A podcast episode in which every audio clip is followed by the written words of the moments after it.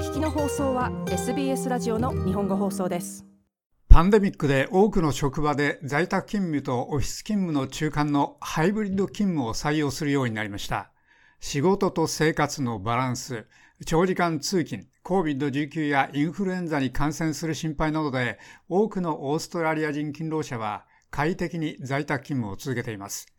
しかし必ずしもみんながそういう余裕があるわけではなくビジネスのオーナーはお客さんたちにシティへ戻ってきて彼らのパンデミック後の回復を助けるよう訴えています。在宅勤務にすべきか、それともオフィス勤務にすべきか。国中で中央ビジネス地区 CBD がゆっくりと息を吹き返す中、多くのオーストラリア人にとってはそれが問題です。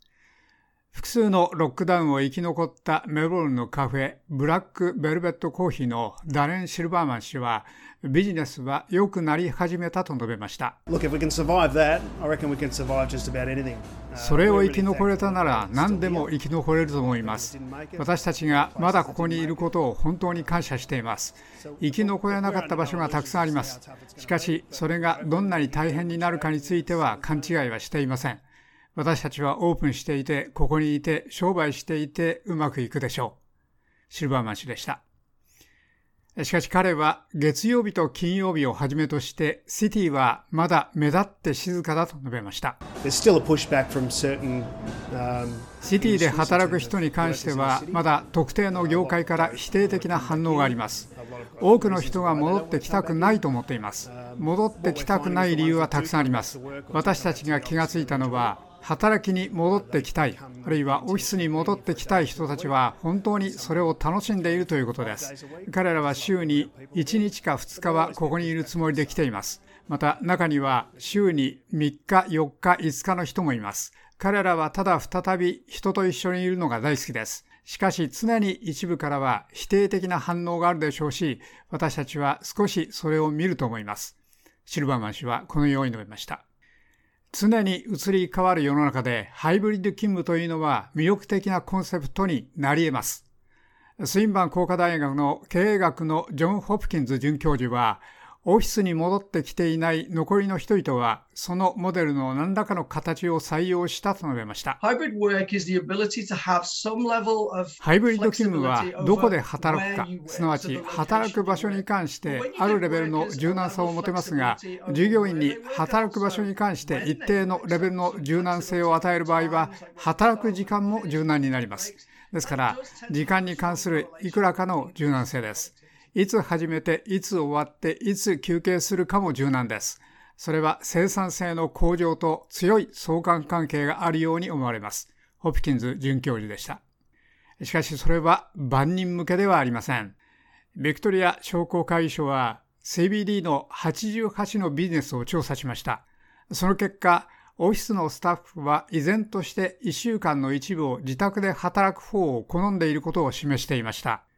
この調査は従業員の42%が週に1日か2日オフィスで働いていることが分かりました。そして25%が3日か4日です。週に5日オフィスにいるのはたった19%である一方、全くオフィスに戻ったことがなかったのは14%でした。回答者のほぼ70%が従業員がフルタイムでオフィスに戻ってくるのを期待していませんでした。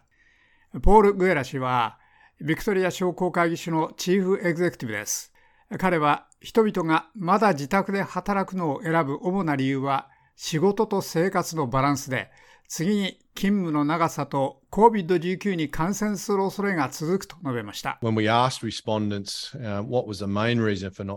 私たちが回答者にオフィスに戻らない主な理由は何かと聞いたときに、34%が仕事と生活をバランスさせたいと言いました。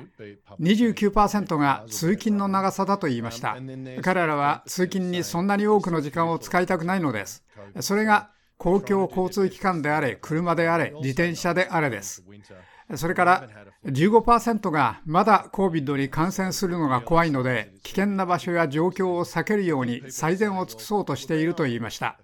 私たちはまた冬に入りつつあるのを知っています。私たちにはここ2、3年インフルエンザシーズンがありませんでした。ですからそれは難しいインフルエンザシーズンになるだろうという初期の兆候です。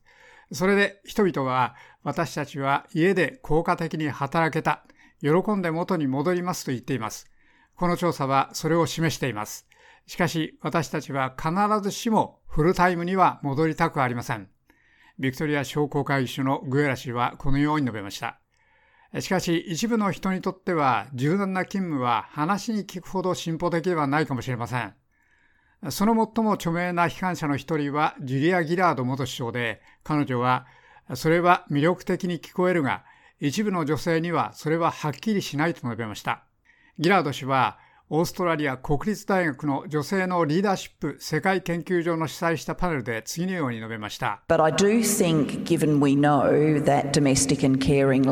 私たちが家庭やケアの労働が平等に分担されていないのを知っていることを考えると、5年後に何も変わらなければ、私たちは特に家庭の形成段階で女性が不釣り合いに多く在宅勤務を選ぶパターンを見るリスクがあります。そしてもっとずっと定期的にオフィスに出てきた男性は大変目立ち、もし何も変わらなければ昇進を検討される人、最高のトレーニングの機会を与えられるスポンサーシップやメンターシップを検討される人々になるでしょう。それは女性が舞台裏で見えないようになるからです。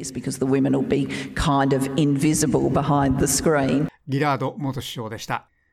ペアレンツ・アット・ワークの CEO エマ・ウォル氏は、オーストラリアはパートタイムの労働力が世界で最も多い国の一つで、女性が不釣り合いに多く影響されると述べました。それらのケアの責任を負い、仕事と家庭生活を本当にバランスさせなければならないのは、おおむね女性という現実の期待がここにあるからです。ですから、パンデミックやパンデミック後になって、明らかに多くの人々が、私が在宅勤務というものをしているのを見ていますが、それは家庭で生活と仕事をするようなことではありません。そうでしょうそれはただこの新しい方法です。その境界線は本当に曖昧です。ウォルシュでした。彼女はそれをジョブクリープという言葉で呼んでいます。それは私たちが必ずしも侵略とみなさないような方法で私たちの家へ忍び込んできます。それは最後の1分で今夜仕事を辞める前にちょっとその E メールをするということです。それはすでに夜の10時かもしれません。それはそれがそこにあって、そのテクノロジーがそこにあって、私たちはいつでも役に立てますというような期待があるからです。ウォルシュでした。ビクトリア商工会議所のグエラ氏は、在宅勤務の恩恵は産業によると述べました。私たちはこれはみんなが COVID 前に取り組んでいたことの一つであり、仕事と生活のバランスをどうやって正しく取るかということだと分かっています。COVID を通して私たちはおそらく望みより以上にうちにいたでしょう。しかし私たちは実際に在宅勤務を学びました。ですから今、COVID から出て COVID を通して学んだことを一番良いところを取るべきだという環境にあります。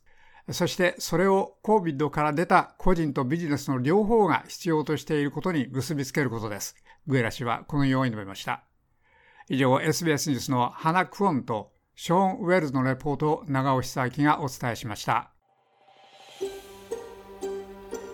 もっとストーリーをお聞きになりたい方は iTunes や Google ポッドキャスト Spotify などでお楽しみいただけます。